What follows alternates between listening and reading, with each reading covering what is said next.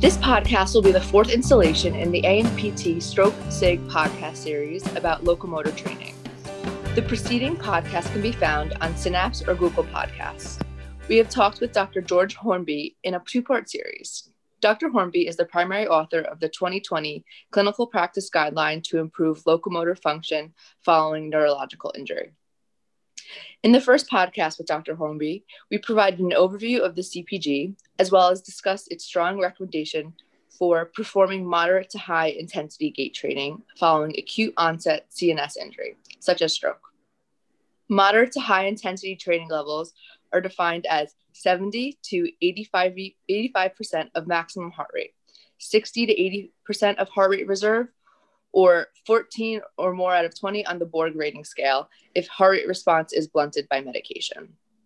In the second podcast with Dr. Hornby, we delve deeper into the background and design of the locomotor CPG, how the literature search occurred, and how the authors interpreted results in order to develop recommendations.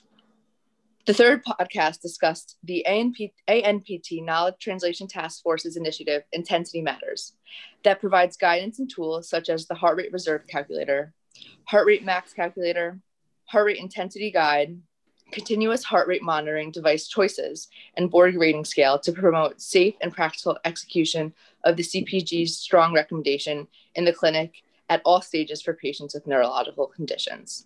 In today's podcast, we will talk to Dr. Jenni Moore, advisor for the Southeastern Norway region, Regional Center for Knowledge Translation, creator of the Institute for Knowledge Translation, Dr. Chris Henderson of the Indiana University and the Institute for Knowledge Translation, Dr. Lauren Lenca of Mary Free Bed Rehabilitation Hospital in Grand Rapids, Michigan, and Dr. Elisabeth Bø of Oslo University Hospital, Oslo, Norway, and examined the project they conducted called FIRST, focused, intensive, repetitive step training that implemented the evidence based and laboratory tested intervention of high intensity gait training in inpatient stroke rehabilitation facilities and compared its outcomes with traditional care interventions.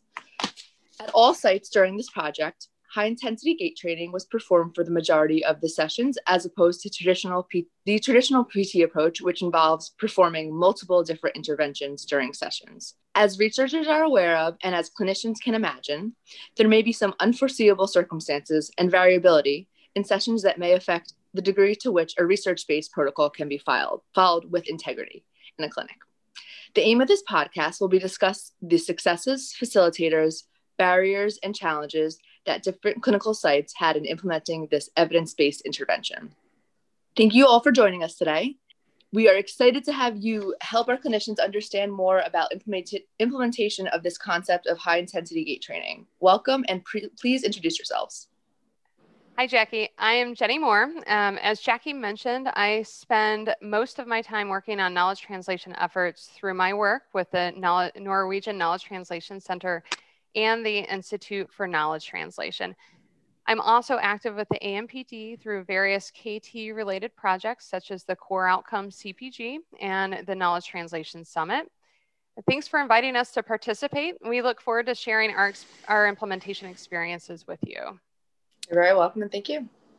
Hi, I'm Chris Henderson. I'm an assistant research professor at Indiana University. Um, our research lab's located at the Rehabilitation Hospital of Indiana. We're actually immediately next to the PTOT gym, um, specifically so that we can help with getting evidence that, that we and other labs generate into clinical practice. And I also serve as the Director of Innovation for the Institute for Knowledge Translation.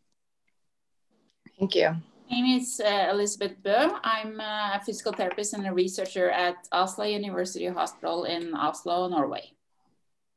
And I'm Lauren Lenca. I'm a physical therapist at Mary Free Bed Rehabilitation Hospital in Grand Rapids, Michigan. I worked part time as a research PT during the first project at Mary Free Bed. Thank you all for joining us today, and let's get into it. I would first like to let our reviewers know about the website www.knowledgetranslation.org. This has excellent resources for our clinicians. Can you explain what clinicians can find on this site? Sure. Thanks for asking about the site, Jackie. On knowledgetranslation.org, we share free information and presentations on implementation of evidence based practices. currently, there are a few recorded presentations, including topics related to high intensity gait training, implementation, and prediction of walking and inpatient rehabilitation. Also, please note that you can download a clinical prediction rule calculator. This calculator provides a probability that a patient may walk with contact guard assist or better at discharge from inpatient rehabilitation. Uh, the calculator is really cool. Uh, clinicians can plug in a patient's Berg balance scale and lower extremity strength scores, admission to inpatient rehabilitation to obtain a personal prediction for the patient. It should be noted, though, that this clinical prediction rule should only be applied if high intensity gait training is delivered. On the website, we also provide a detailed presentation on the content we are discussing in today's podcast. The presentation is called Apples to Apples Experiences from Implementation of High Intensity Gait Training in the US and Norway. It was originally presented at CSM in 2020 and was later recorded and shared on this website. That calculator is really cool. My question is Can it be used if I have those scores for somebody coming into an outpatient gym? The algorithm is more based on the journey that one would go through starting off based on their scores.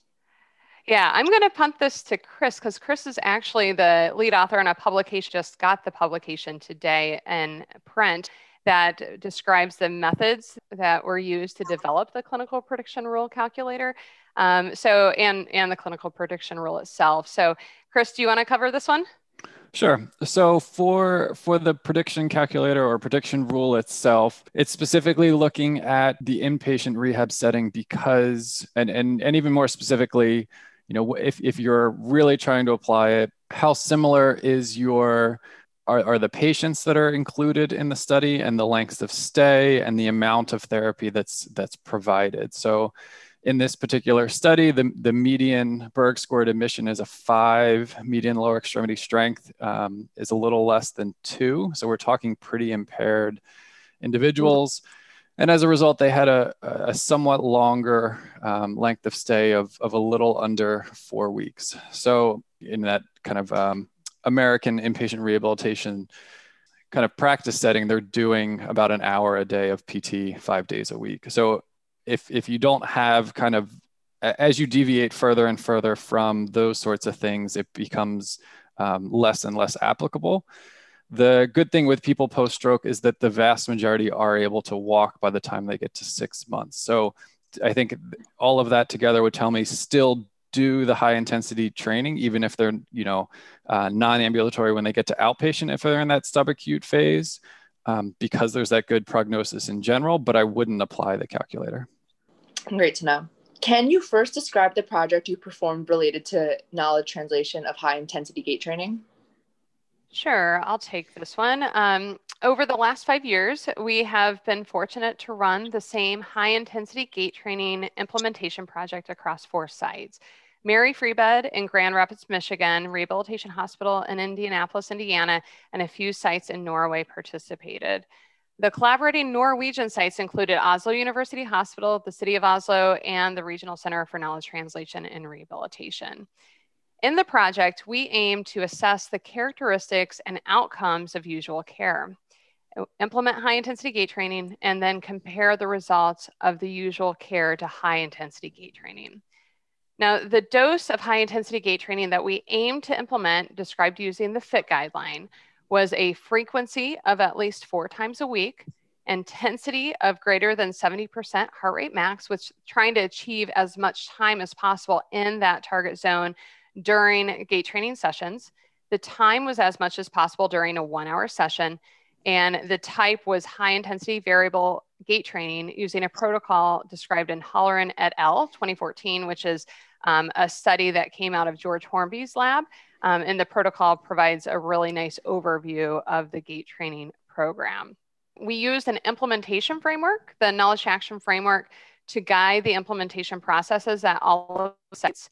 And our research aimed to answer the following questions how much stepping activity is performed in, in inpatient stroke rehabilitation usual care? What are the functional outcomes of usual care?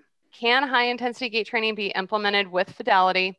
And if high intensity gait training is implemented with fidelity, do patients demonstrate greater gains in function than with usual care? Can you summarize the different phases of the project? The project included two phases. The first phase included the implementation of a balance and gait assessment battery and collecting the characteristics of usual care. The primary outcomes that we implemented were the 10 meter walk test, the six minute walk test, and the Berg balance scale across all of the sites. We collected stepping activity to measure the characteristics of usual care. And then after collecting enough data at each site to understand the characteristics and outcomes of usual care, we transitioned to phase two, the implementation of high intensity gait training. We continued to collect outcome measures and stepping activity during this phase. And we also added collection of heart rate data during the physical therapy sessions in this phase as well. Can you define what parameters needed to be met in order for the high intensity gait training protocol to be considered implemented with fidelity? This is this is a, a tough question and, and not a, a trivial part of the, the implementation project.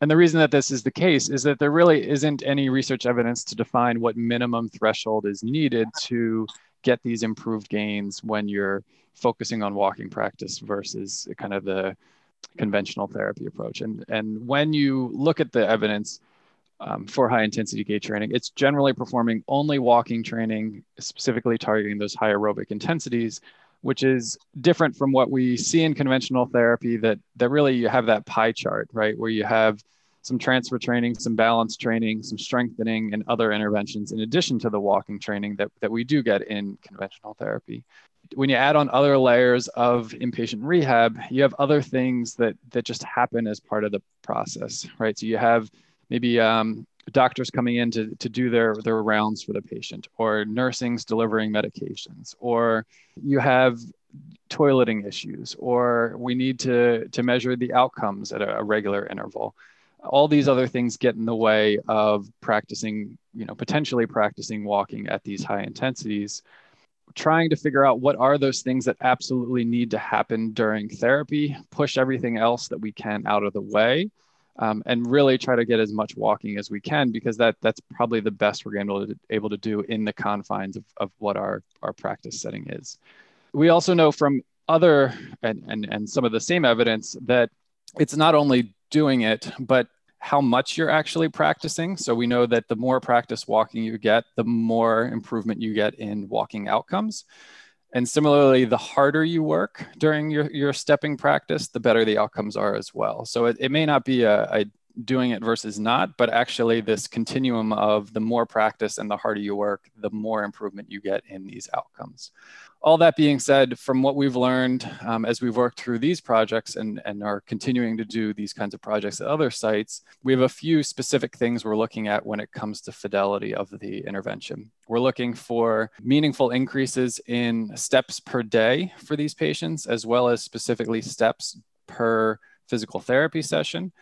We're also looking for at least 75% of the PT sessions to prioritize walking practice, meaning that you're picking walking interventions instead of other things you might pick to do. So those other parts of the pie chart that you do have control over, like balance, strengthening, transfer practice. And then of these sessions that are really targeting walking interventions, we're looking for at least 40% of the therapy time to be in that high aerobic intensity and that 40% is based on the heart rate correct? Yeah so heart rate is is a good indicator of cardiovascular intensity especially for these individuals post stroke depending on the the particular patient population a lot of times they have beta blockers in the mix which really can can limit it it doesn't by no means does it invalidate heart rate responses nor get you off the hook from measuring heart rate with with these patients but sometimes you do need to add the RPE scale and even nonverbals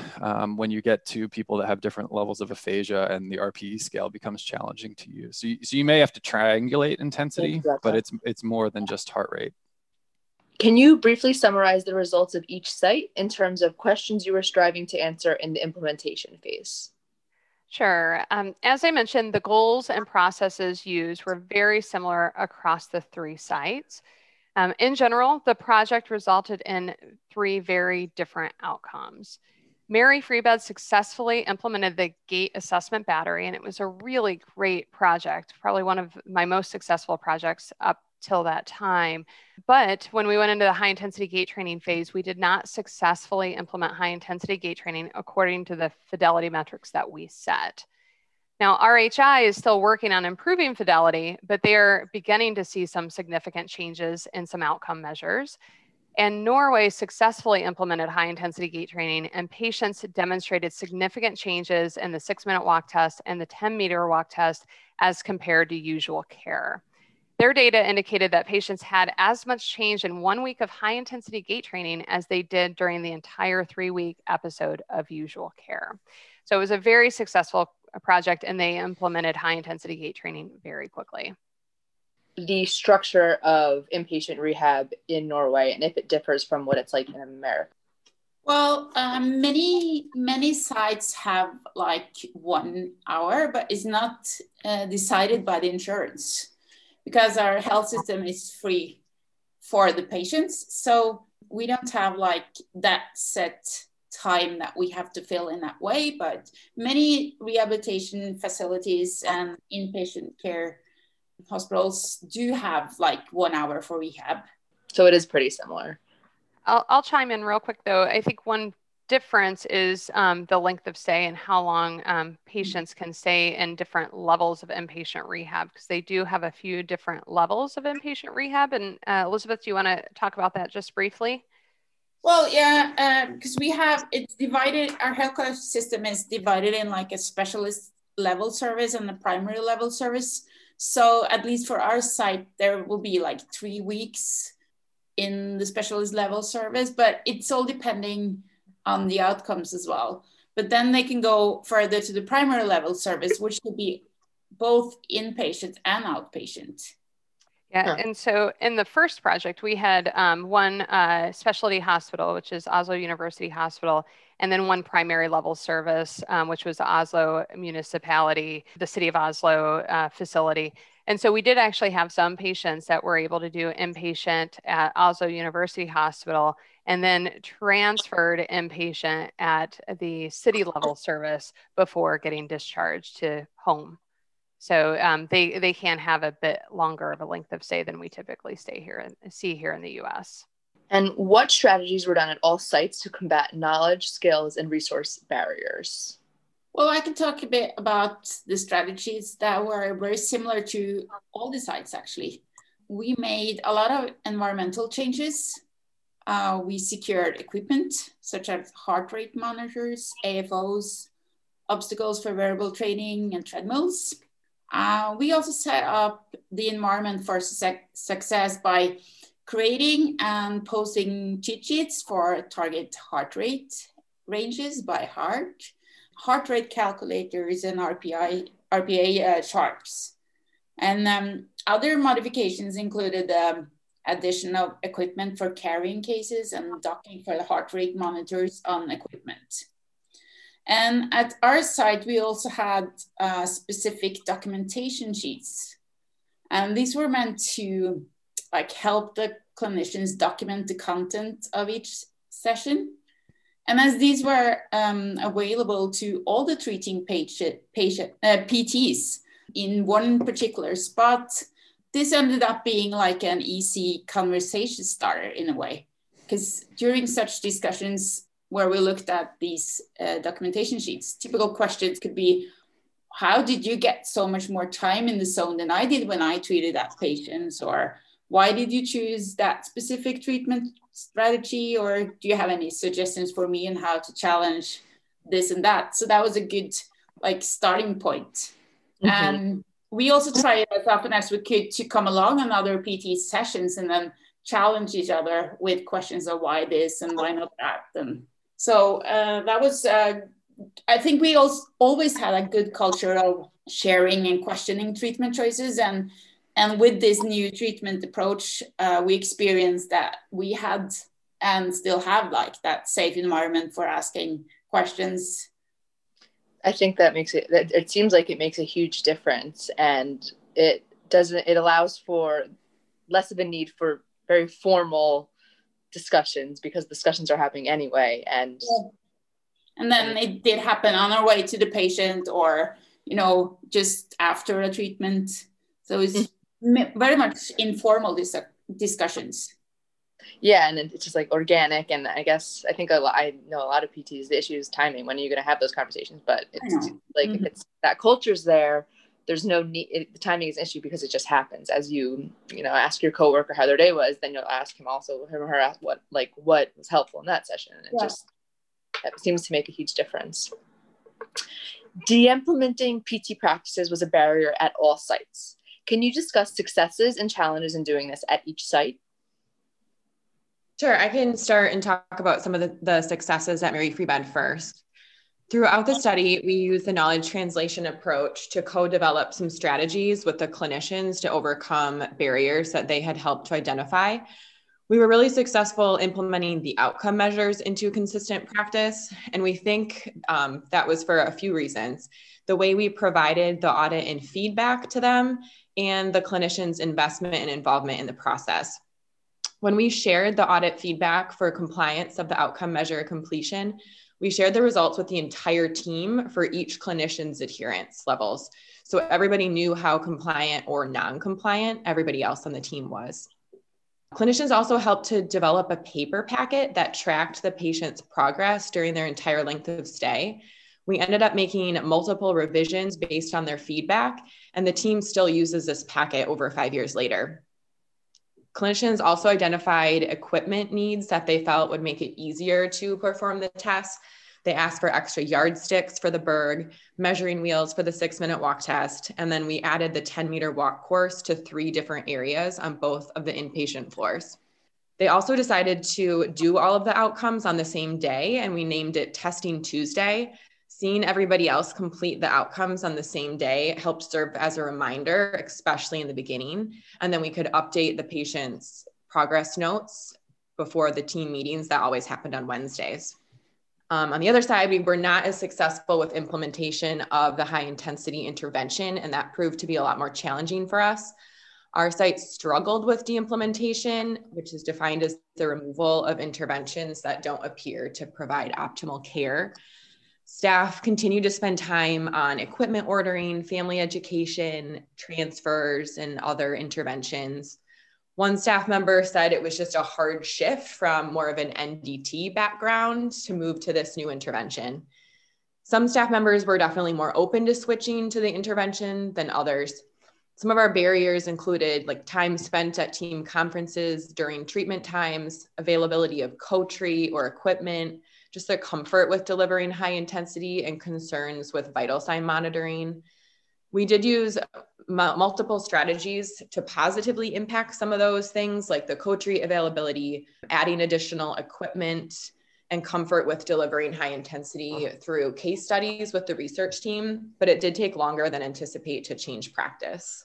We also had a significant census increase on our stroke unit over the course of the money, uh, this, the money, the study that made it um, challenging for all patients to stay on the team. That's understandable with a census increase can make things different. And it makes sense that de-implementing ideas like you said, NDT is, is such a something I learned about in PT school and it's still very accepted. And I'm sure it's hard for people to kind of get past that. Yeah, I mean, so if I if I can just chime in, I guess. So I mean, we had similar experiences to what at our so we had similar experiences at RHI to what um, Lauren dealt with at Mary Free Bed, where you know because the first step in the the project is to implement the outcome measures. That that wasn't too much of a, a hurdle for it. I mean, there were there were definitely barriers that we had to overcome, like Lauren had with equipment and figuring out how to document and figuring out the routine clinicians were already, you know, they had learned about outcome measures in school, or maybe they were already using them, um, you know, throughout their clinical practice. That it it was not it, it was not a, a massive uh, struggle to get them to buy into adding that in a, a structured and standardized way to their practice, which was really different than the high intensity training intervention because it because of that de-implementation part that went along with it, right? We weren't just asking them to add high intensity training to their kind of therapy toolbox that we talk about. We were essentially telling them dump out the rest of your tools in your toolbox and only do the high intensity training. And if the, if you've been practicing for years or or decades, that's that's really that's a that's that's kind of a that's a personal thing that you're asking them to to move on from right? Because you've you've have especially if you work with individuals with subacute injuries they're going to get better essentially by doing anything is is really kind of the idea at this point. So you, you see that your patients get better. So it's it's for some people difficult to buy into the idea that if I do something different because the evidence says that that may be more effective, that my patients can get even more better than the better that I already see, right? So you're that's really challenging for some clinicians to buy into, and um, we had to work through a lot of different things. At our facility, it was a lot of not only education um, in terms of teaching them the evidence and things like that, but a lot of kind of peer mentoring, co-treating, the physicians provided order sets for high intensity training to really kind of reemphasize that this was something that they were supporting doing. And then we had a lot of audit and feedback type things at our facility. So uh, we talked about increasing the amount of stepping practice. The patients all wore step monitors. We gave them and the clinicians feedback about how they were doing, how that compared to people of similar levels of impairment. Um, the clinicians got feedback about how well they were doing at documenting the intensity, how well they were achieving the targeted intensity. And that was feedback that didn't just go to the clinician. The entire unit or, or set of therapists got that feedback at the same time. So you also knew where you kind of stacked up, which hopefully was was viewed in a constructive way. Where if you see that someone else is doing really well, you know that was somebody you hopefully went to to say, hey, what what's working well for you? Kind of like Elisabeth talked to, about at, at their facility. But there were many different things we had to do at our facility to to really try to overcome the the barriers with de-implementation. Do you have any advice specifically or conversations you can remember or strategies from conversations that were particularly effective in trying to make a change in a, a seasoned clinician that has trained the lives of so many people and really doesn't want to change their way I think it's really, it can be tough. The longer you've been doing something, the more it's kind of built in that this works because I've seen it works. I think for some people, the harder it is to change because I think at the end of the day, we all want our patients to get better. For, for some people, depending on how how you weigh your personal experiences and the number of personal experiences you have with rehabbing patients to what you read in a paper or hear about at a course you know easier or more difficult to to, to buy into trying something new.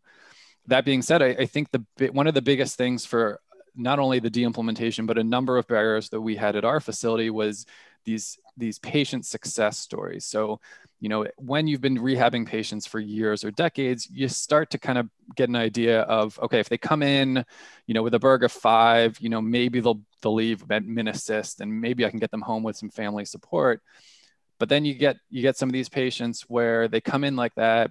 You happen to have really good experiences with the high intensity training. You know some of these other things that sometimes get in the way like the toileting or the pain or you know whatever else weren't weren't issues you have good buy-in from the patient and the family and they just they just crush it you know and they they walk out of there you know with a, a, a straight cane or, or whatever it is and and you get an, enough of these things kind of going on where you're like oh you know like maybe this maybe this is something that really can make a difference for my patients. And i, I think those things really make a big difference in, in terms of making it more real because now you're you're merging the clinical experiences with the evidence and you're starting to to hopefully see that it can can improve outcomes for your patients.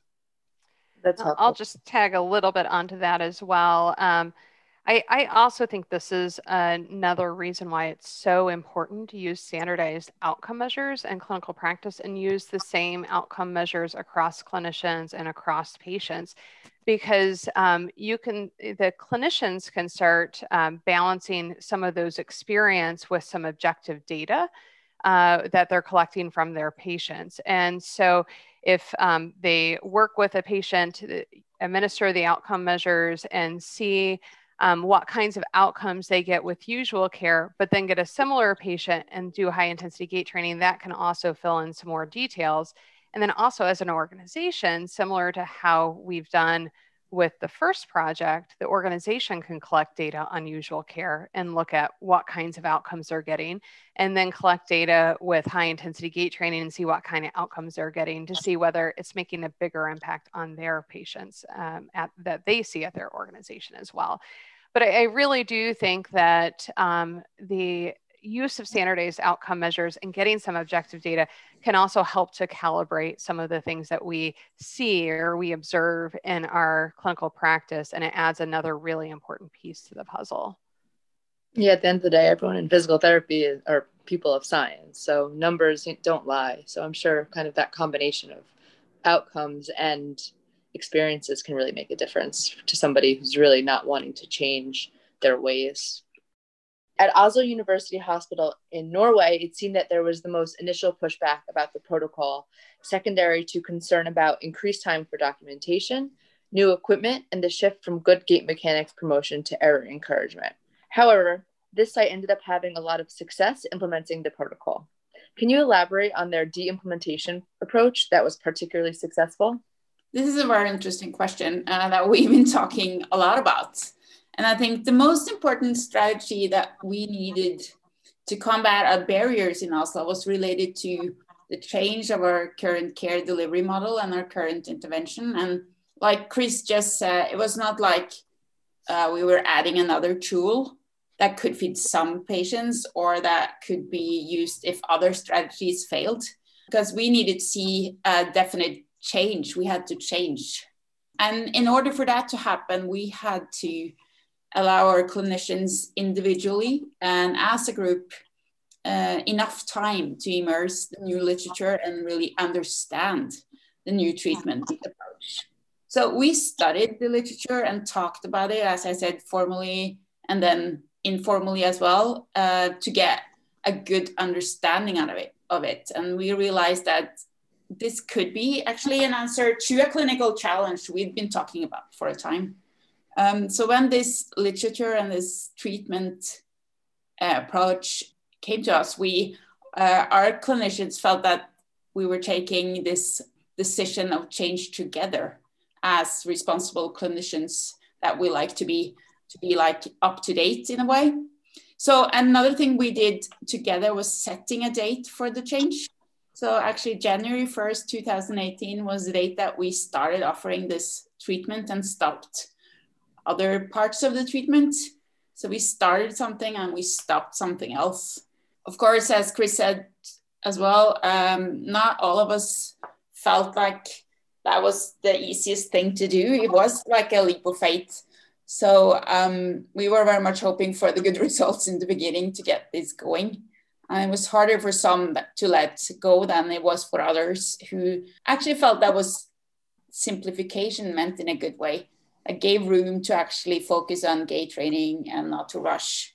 And um, it was not done in one in a day. So the process to agree to make the change took more than a year but with that time, I think this new approach didn't feel that overwhelming. And mm-hmm. they were eager to start and kind of ready to do this.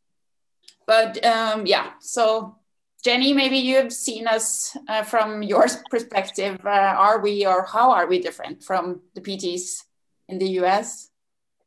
Yeah, you know, this is something I think about a lot, and I'm really not sure of the answer. And I, I do think that the part that uh, Elisabeth just mentioned about coming to consensus about implementing high intensity gait training may have played a, a role in this.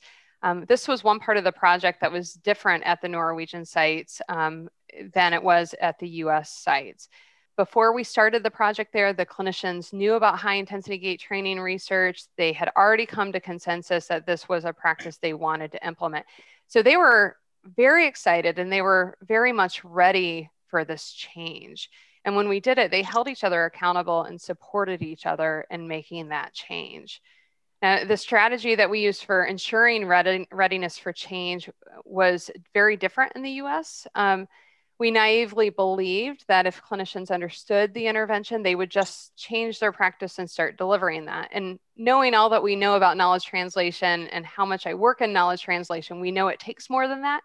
But we, because we were doing this study, we were afraid it would influence current practice the US clinicians were not exposed to all of the research and did not come to consensus before we started the implementation phase of the project. So, as Elisabeth noted, they took more than a year in Norway just to make a decision to, to start the project. And in the US, the decision was made to start the project, and we started collecting data on usual care.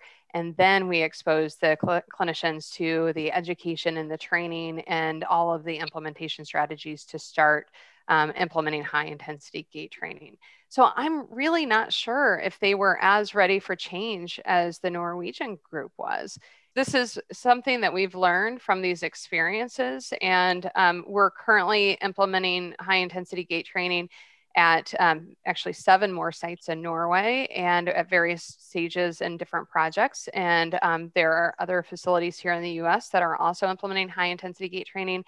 And um, as we move forward, this is a, something I'm changing about our strategy for implementation. We want to, to give the clinicians time to get ready for the change to really understand the research and feel like they are ready to let go of all of the other interventions and really embrace this new intervention. And hopefully that will result in quicker adoption as we move forward.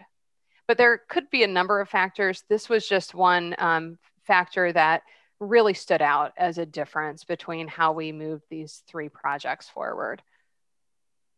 It seemed like the time spent to make the change made all the difference. Yeah, and the projects in the US were much longer. Um, the Norwegian project we were able to finish in two years. Um, the Mary Free Bed project um, took five years in total. Um, and we we were starting to to make really good changes in stepping and heart rate intensity in their practice, but we still didn't get to the point that was meeting our fidelity metrics. And Chris, I'm not sure exactly how long it's been going on at RHI, what what year you guys are in, because I can't remember exactly when you started.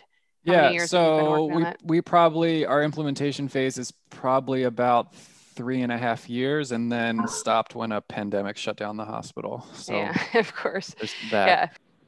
Yeah. So in a sense, the Norwegian project had, you know, more than a year of understanding what the research was. And then we started with implementation of outcome measures. So, and it, that took us two years to get through outcome measures and implementation of high intensity. High intensity gait training requires that the entirety of the session is focused on gait.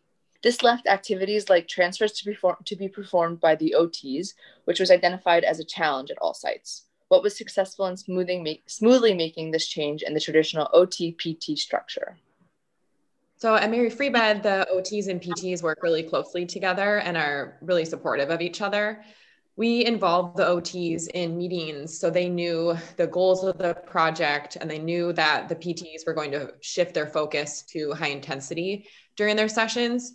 They did try to pick up more sessions for family education and perform more of the functional transfer training. So the physical therapist didn't have to this was something that PTs owned at Mary Free Bed, the equipment ordering and the family education. So it did take extra time to break this habit. I don't mm-hmm. know if we can 100% say that habit was broken, but OTs did help us out. At our facility at RHI, the the OTs were definitely aware that this implementation project was going on, and, and as a result, we were really going to prioritize walking during our sessions, and and then as as we're talking about you would then therefore have less time for these other things. However really in talking about talking to the pts and ots as we got deeper and deeper into the project neither really felt like they the the ot practice was changing necessarily right? So we have some evidence from some of these these previous high intensity training studies that even with exclusively practicing the walking training that transfers and, and balance may come along just as well as if you were doing conventional therapy and specifically practicing those tasks the OTs really felt like they they weren't changing their their patterns specifically in this bubble. The OTs have have really at our facility have really kind of gotten excited seeing the the structured implementation of outcomes and then the the kind of structured kind of interventions being provided and are on their own trying to work through kind of implementing the same sorts of evidence-based processes in, in their practice. Also, this was also a discussion and in some aspects still is um, the PTs definitely do and did less training for upper extremities. And in many cases, the OTs did more. However, many patients' main goal was be able to walk again, and not as many mentioned the arm. So altogether, the arm and hand were not neglected, but the focus shifted more towards gait training. At the Mary Free Bed site, it seemed that there was difficulty in increasing steps per day in sessions, having consistent heart rate documentation, and consistently reaching target intensity in the session. Can you discuss the ways you tried to overcome this at this site and any ways you felt were effective at other sites in doing this? Sure. So we tried to overcome this during the study when we realized that we weren't impacting the stepping as much as we'd like to by providing feedback to the clinicians. Uh, at Mary Free Bed, multiple different clinicians might see a patient during their made it difficult to provide feedback based on individual treatment sessions delivered mm-hmm. by specific therapists. So we provided stepping feedback based on the patient stepping over the course of a week. So stepping data was for each patient was emailed out to the clinicians and then it was compared to similar patients who were in the first phase of the study. Each clinician saw the stepping amounts that were obtained during physical therapy, but they couldn't identify how many steps were delivered during specific sessions by a specific therapist. So, because many clinicians treated each patient, that feedback didn't pertain to one person's practice or maybe make one person responsible for those stepping amounts. And I think that made it more difficult to personally reflect on that data and to see a need to change the numbers. So we suspect that feedback just wasn't as successful as changing practice because it was not the clinician level. And that was how we delivered the audit and feedback for the outcome measures and we were successful with that method. We also performed some audits for the heart rate documentation and asked clinicians to put this in a specific part of the chart, and that was often missed as well. Um, the PTs did report that was just often forgotten. A barrier identified at RHI was patient and caregiver preferences of interventions performed in the, ses- in the session, since high intensity gait training is a very intensive and tiring intervention. How did the site overcome this? Yeah, so this was something that was definitely most difficult during the early portions of the inter- the implementation phase. Ignoring for a second that patients and or family members ha- may have had previous experiences with physical therapy or specifically inpatient rehab, there were definitely times that patients might be working hard doing the high intensity gait training, like you just mentioned, and see another patient that maybe is lying on the mat or casually doing the NuStep while, while carrying on a conversation and ask questions about why why am I doing this instead of doing those things that look, you know, much less unfun? This really turned into a, a, good educational opportunity for for the patient or, or family member to really educate them ab- about the evidence. And and i think most of the conversations essentially would go um, you know i understand that you want to go home or, or you want to walk again and and your ability to go home is is really predicted by your ability to walk. So let's focus on getting your walking better. And, and if we're going to do that, the way to do that is to get as much practice as we can and have you work as hard as you can. So really trying to tie it to you know here are what your goals are here's what the evidence says is the best way to do that and that was really kind of how those those conversations went but it was it was definitely something that that would come up when when the patient saw other patients doing other things Another barrier at RHI was organization processes, since the space they used to do the training was not always in the PT gym. How did they work to overcome this? Yeah, so we so we're, we're fortunate in that our, our gym is pretty big. I don't actually know what pretty big means, but probably is the size of like a, a, a school cafeteria or, or something like that. It's it's Definitely. pretty large, and you know we we didn't you know there's stuff in the gym and and people don't just walk over these level surfaces and and when you're walking you need more space to walk so we very quickly started pushing out into the hallways and and other spaces of the hospital some to simulate community environments, some just to not crash into each other as there are LiteGaits and Riftons and other pieces of equipment, you know, moving at hopefully a, a quick pace. And this was a, a, change from from what they had seen. And and some of the the non-clinical staff struggled with, you know, again, you have this huge gym. Why can't you just stay in your space or in your corner? so we, are fortunate we have this hallway that turns into essentially like a racetrack in our facility. It's about 400 feet. It does a loop around the hospital and because it's a main hallway there are lots of doorways off of this hallway and and staff and patients would just come out of these doorways into the hallway because that's what you do with a hallway and there was an adjustment period of you know it turned into intersections essentially right because you have mm-hmm. these these people you know in in the LiteGaits or the Riftons just walking really fast coming around the corner and and you kind of have to get used to popping your head out or you know whatever else to to be able to safely you know move around the hospital because we're we're trying to incorporate the variable training inevitably not only are we using the hallway but we're bringing out obstacles and um, uneven surfaces and all kinds of junk for for a mm-hmm. non-clinical mm-hmm. term for what they kind of described it as and putting it in the hallway and then now you have people you know maybe the the hospital staff that are just you know uh, moving from one meeting to another or whatever and now realize that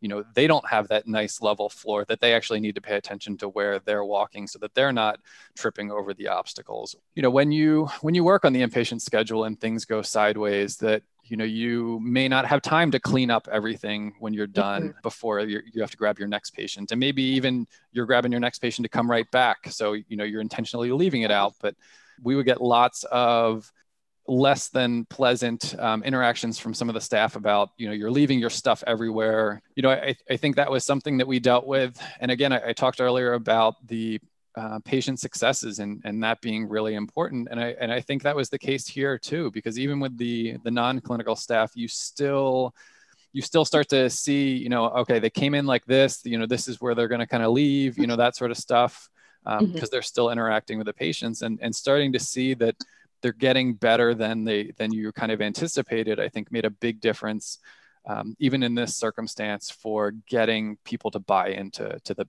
the bigger picture stuff a facilitator identified specifically at RHI was the presence of research staff on site since the research, researchers could work through equipment difficulties like heart rate monitors not working and provide an extra set of eyes for problem solving. Can you discuss how this role can be fulfilled in clinical settings which don't generally have research staff? you know when you when it comes to implementing any sort of project having having support from leadership and administration is definitely important but i think one of the the equally if not more so ingredients is having some sort of champion within in kind of the the the front lines so whether you know, in this case, it's probably going to be a, a, PT on the staff that that really buys into this, really wants to make this project happen, and and is really willing to go that extra mile to address the barriers that are inevitably going to come up. So I, I, think one of the, the big picture things that, that hopefully people take away from, from our collective experiences is that there are certain barriers that you're going to encounter regardless of, of where you're trying to implement this. And hopefully you can take from our experiences how to overcome some of those barriers. Aside from that, you're going to have things that come up at your facility that that we haven't dealt with for whatever reason you know something's different. And i think having that champion in your in your midst really makes such a big difference in the the problem solving that may come about to to make that happen. So you you don't need the things that come along with the research staff. I'm sure it's helpful but you really just need that squeaky wheel that person that really wants to make the project go a facilitator at the Mary Free Bed and RHI was leadership support. Can you discuss what top down and bottom up leadership is and what you felt was most effective in implementing a new protocol like high intensity gait training? Sure. So at Mary Free Bed, a top down leadership approach was used, and that is when the therapy managers and directors essentially say to the clinicians, hey, this is the procedure we are going to implement, and then it is carried out by the clinicians. Um, we did that at Mary Free Bed to avoid influencing current practice patterns before phase two of the study. Um, before that, clinicians knew and they were excited about the study, but they didn't know what high intensity gait training exactly meant or the details and how it would directly impact their practice. And then at the beginning of phase two, they attended an education course with the expectations and then were expected to start after that. So leadership support and presence it, it was help through, helpful throughout the study. They funded some pizza parties to increase engagement. We had some awards for the most improved for outcome measure completion. And then we eventually integrated the practice into job expectations and performance reviews as well. So similar to so at RHI, we similar to Mary Free Bed, we had that top-down approach where uh, leadership was involved, and it was something that they wanted to to make happen but we also had the bottom up approach. And essentially that's that's kind of related to what i just talked about with champions where at our facility we had um, initially one and then ultimately two and three research physical therapists that really served as um, those those kind of they were kind of planted champions where they they they were ones that bought in. They were the ones that that were there to serve as resources and mentors and um, share patients and, and really help make this this go. And i think that was that was important on our end for that bottom up approach as well.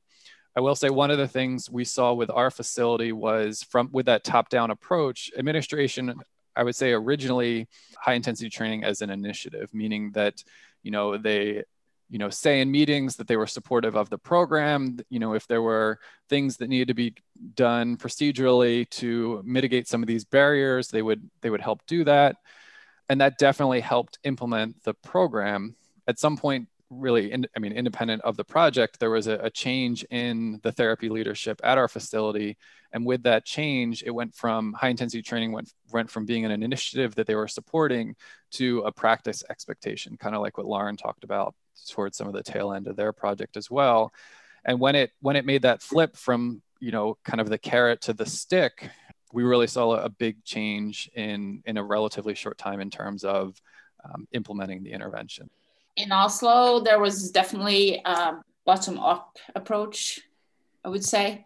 You know, the distance from the bottom to the top at our side is not long.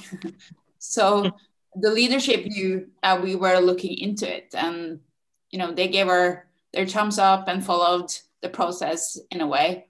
But it was definitely the clinicians that drove the process. And of course, before we started, we got the approval from the leadership. And I think this is neither the first time or the nor the last time this is going to happen at our site this way. So that's all the questions I have for today. Is there anything else anyone wants to add about the project? Out of our experiences of implementing the same thing across three very different sites, we learned that many factors can contribute to implementation success in our experiences, we found that it was helpful for the clinicians to be ready for the implement for the implementation part of the project, that they knew and were ready for the change. It, it really sped it up and made it a very successful project as it was in Norway. It also helped us when we identified the barriers that the clinicians were experiencing to implementing the new practices and then target those with specific implementation strategies to try to overcome them. And then, as Chris mentioned, having early successes with patients who benefit from the interventions is also really helpful.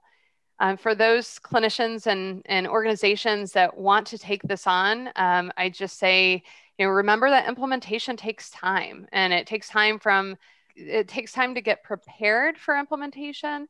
And it also takes time to implement the intervention with fidelity.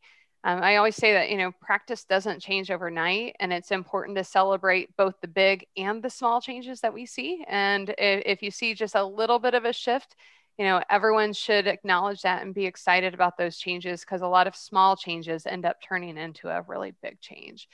So hopefully the experiences that we shared from implementation across these sites will help others in implementing this at their own organization. And uh, thanks again, Jackie, for inviting us to come and talk about this project. Absolutely. I think our listeners will really enjoy listening to this and take a lot away from it. So thank you guys as well. That completes our series on high intensity walking interventions. We hope that you have enjoyed it. We are working on some exciting new projects for the new year and look forward to having you tune in listening.